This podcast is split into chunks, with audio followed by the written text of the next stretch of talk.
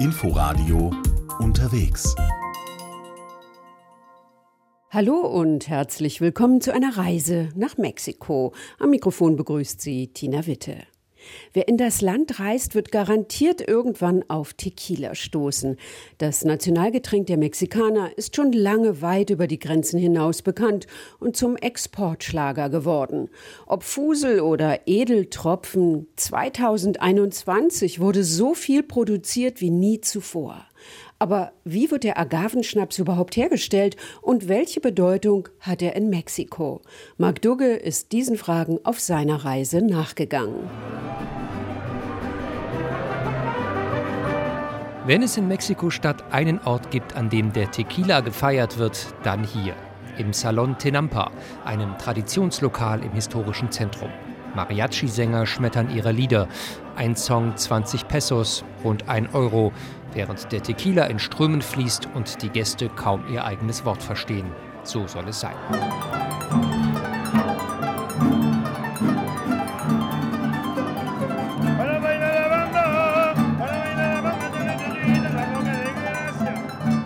Was für München das Hofbräuhaus ist für Mexiko das Tenampa. Den Wänden hängen Bilder von mexikanischen Legenden, von der Malerin Frida Kahlo zum Beispiel. Auch sie hat hier schon an ihrem Tequila genippt. Die meisten der Bilder zeigen aber Sängerinnen und Sänger. Manche von ihnen hat das Tenampa berühmt gemacht. Ramses Cuevas ist einer der Chefs des Tenampa. Er trägt keinen Sombrero, sondern schwarzen Anzug und Krawatte. Este es un lugar dieser Ort besticht durch sein Erbe. Kaum jemand in Mexiko dürfte das Tenampa nicht kennen. Hier gibt es jeden Tag Mariachi-Lieder, Tequila und typisch mexikanisches Essen. Das Tenampa steht für alles, was Mexiko ausmacht. Und dazu gehört eben auch unbedingt der Tequila, der mexikanische Agavenschnaps. Er schimmert hier in den Gläsern, klar wie Wasser, Gold oder Bronzefarben, je nach Alter. Das ist unser Nationalgetränk, der darf an so einem Ort nicht fehlen. Wir haben mehr als 70 verschiedene Tequilas auf der Karte. Also von einem jungen Tequila bis zu einem extra Añejo. Wir haben für alle Geldbeutel und Geschmäcker etwas. Plata, Reposado, Añejo, Extra Añejo, Cristalino. In all diesen Bezeichnungen kann man sich als Tequila-Neuling schnell verlieren. Geschäftsführer Ernesto Jiménez gibt gern Orientierungshilfe. Die Tequilas, die länger im Holzfass lagern, sind meistens teurer. Sie sind aber auch leichter zu trinken. Tequilas, die direkt abgefüllt werden, sind dagegen eher stark. Früher hat man eher diese Tequilas getrunken, die, die in der Kehle brennen. Daher die Tradition, sie in einem Zug zu trinken. Dabei ist der Tequila wie ein guter Wein, den du langsam kosten musst, um zu wissen, ob er dir schmeckt. Im Ausland kennt man ja oft nur ganz wenige Marken, aber bald werden es mehr werden. Das lässt sich nicht mehr aufhalten.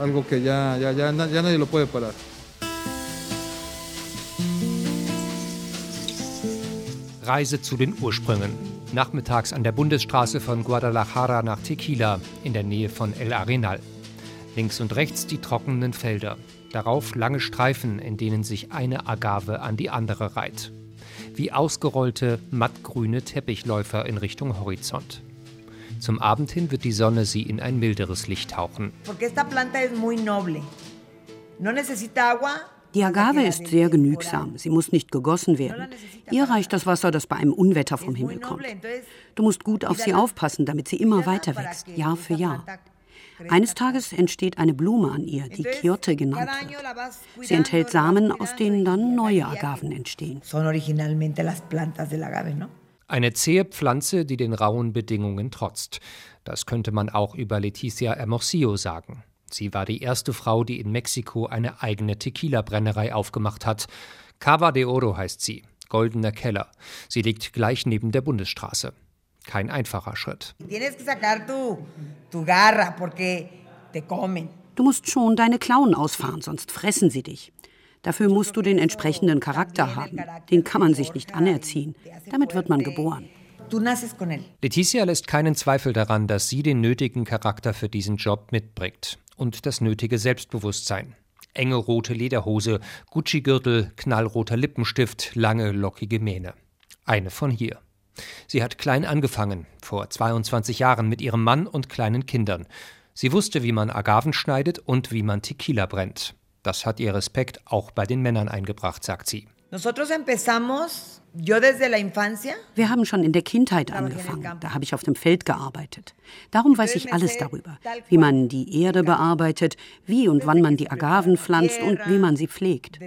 Der einzige Feind der Agave ist das Feuer. Wenn man die Gegend, in der die Agave wächst, nicht sauber hält, brennt die Pflanze ganz schnell in der Trockenheit. Wahr ist aber auch, Agavenbesitzerinnen wie Leticia müssen Weinbauern neidisch machen. Denn anders als Weinreben müssen Agaven weder gegossen noch größer beschnitten werden. Sie stehen einfach da und wachsen. Die Besitzer müssen im Grunde erst nach einigen Jahren wieder aktiv werden. Früher wurde die Agave erst nach zehn Jahren rasiert. Aber weil die Leute jetzt immer mehr Tequila wollen, machen wir das manchmal schon nach sieben Jahren. In seltenen Fällen sogar nach sechs. Aber sieben Jahre sollten es schon mindestens sein.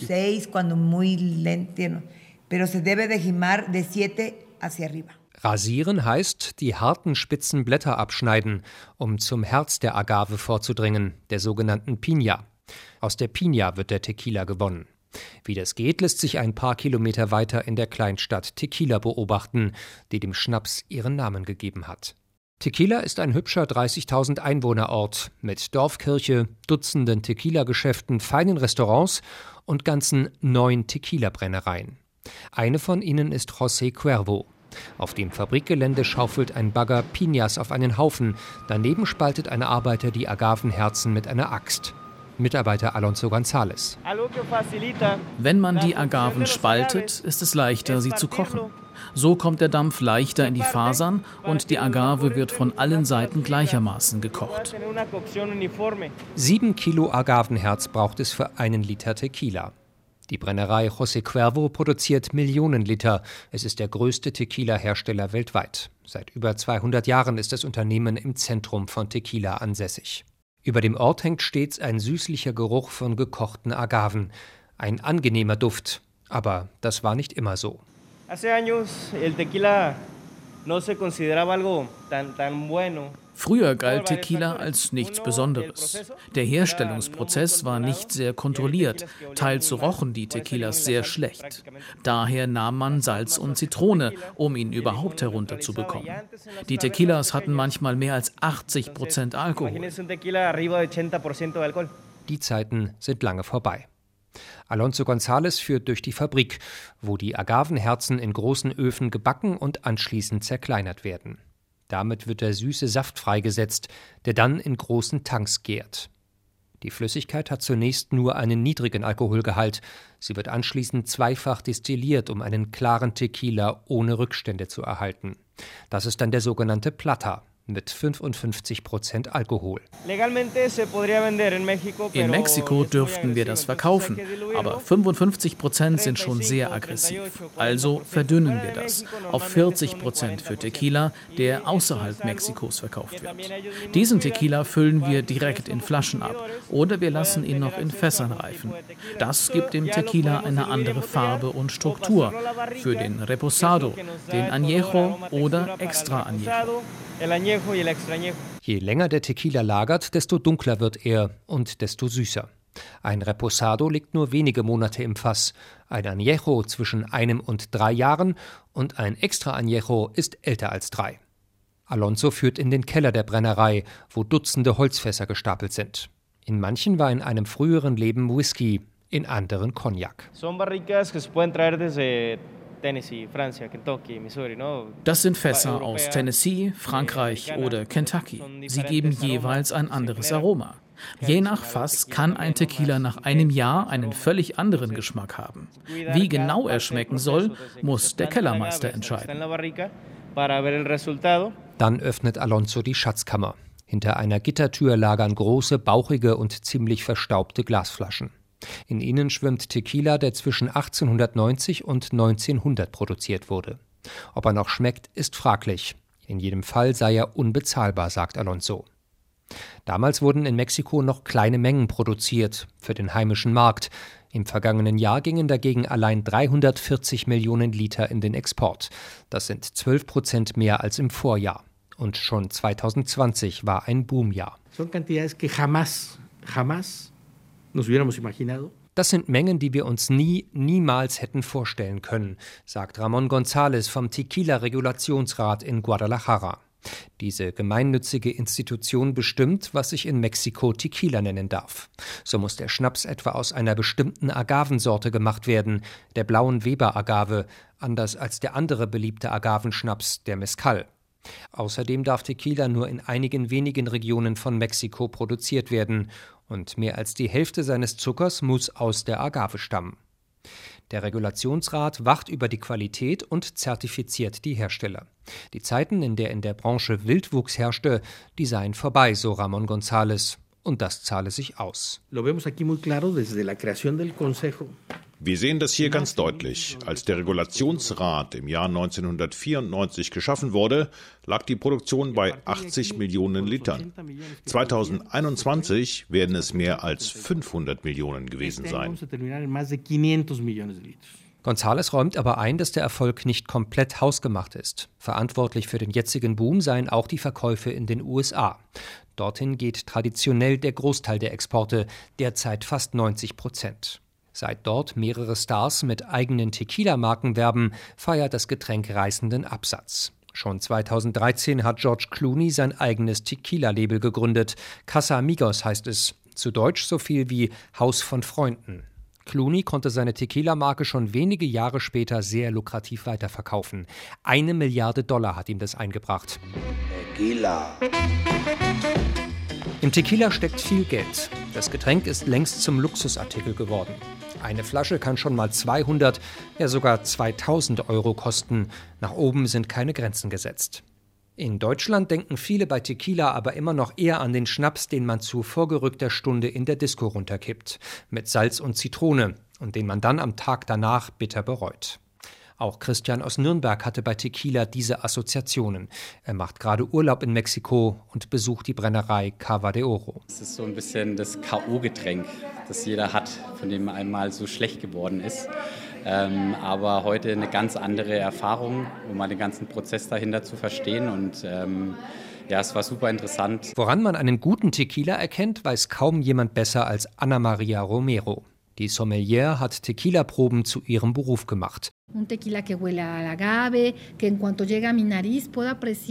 guter Tequila riecht nach Agave. Sein Aroma erinnert an gerösteten Kürbis oder Süßkartoffel, an Rohrzucker. Er hat Aromen der Erde oder von Zitrusfrüchten in sich. Er muss mir seine Geschichte über die Duftnoten erzählen. Er darf in der Nase nicht scharf sein und der Alkohol nicht zu aufdringlich. Und dann muss er den Mund verführen.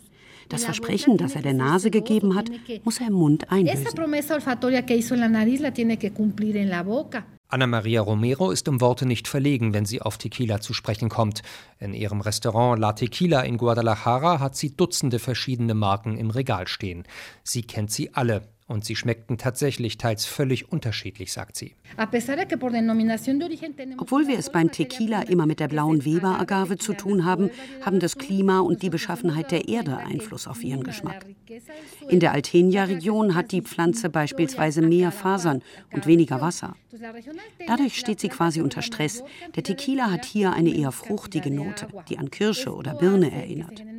Und im wärmeren Klima von Los Valles, rund um den Vulkan, wo die Böden heiß sind, hat er eher Zitrus- und Kräuteraromen. Ana Maria Romero ist Tequila-Pionierin. In seiner Heimat sei der Tequila lange kaum wertgeschätzt worden, sagt sie. Ein Getränk, das schon in vorspanischer Zeit getrunken wurde und das sehr mit der Identität Mexikos verknüpft sei. México es un país que tiene 200, bueno, alrededor del mundo hay 200 variedades de agave. In Mexiko gibt es rund 200 verschiedene Agavensorten und 150 davon existieren nur hier. Die Agave hat daher schon in der vorspanischen Zeit eine große Rolle gespielt. Wir wissen nicht, wann unseren Vorfahren eingefallen ist, eine Agave zu kochen, zu zerkleinern und sie dann vergären zu lassen. Aber alte Aufzeichnungen und Keramikmalereien erzählen uns, dass die frühen Kulturen eine Beziehung zu dieser heiligen Pflanze hatten. Das hat mich gefesselt. Es ist wie ein Rückspiegel, in dem du sehen kannst, wie der Tequila zu einem wichtigen Teil unserer Geschichte wurde.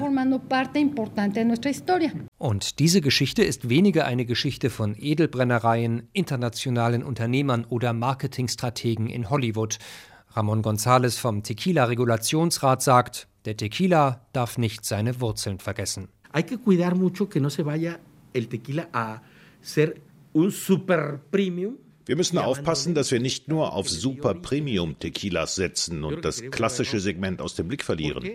Das wäre ein schwerer Fehler. Noch vor 40 Jahren war der Tequila ein Getränk der armen Leute, der Bauarbeiter. Dieses Milieu hat den Tequila hervorgebracht. Und diesen Menschen darf man den Tequila nicht wegnehmen. Einen Tequila für 1000 Pesos kann man doch keinem Maurer verkaufen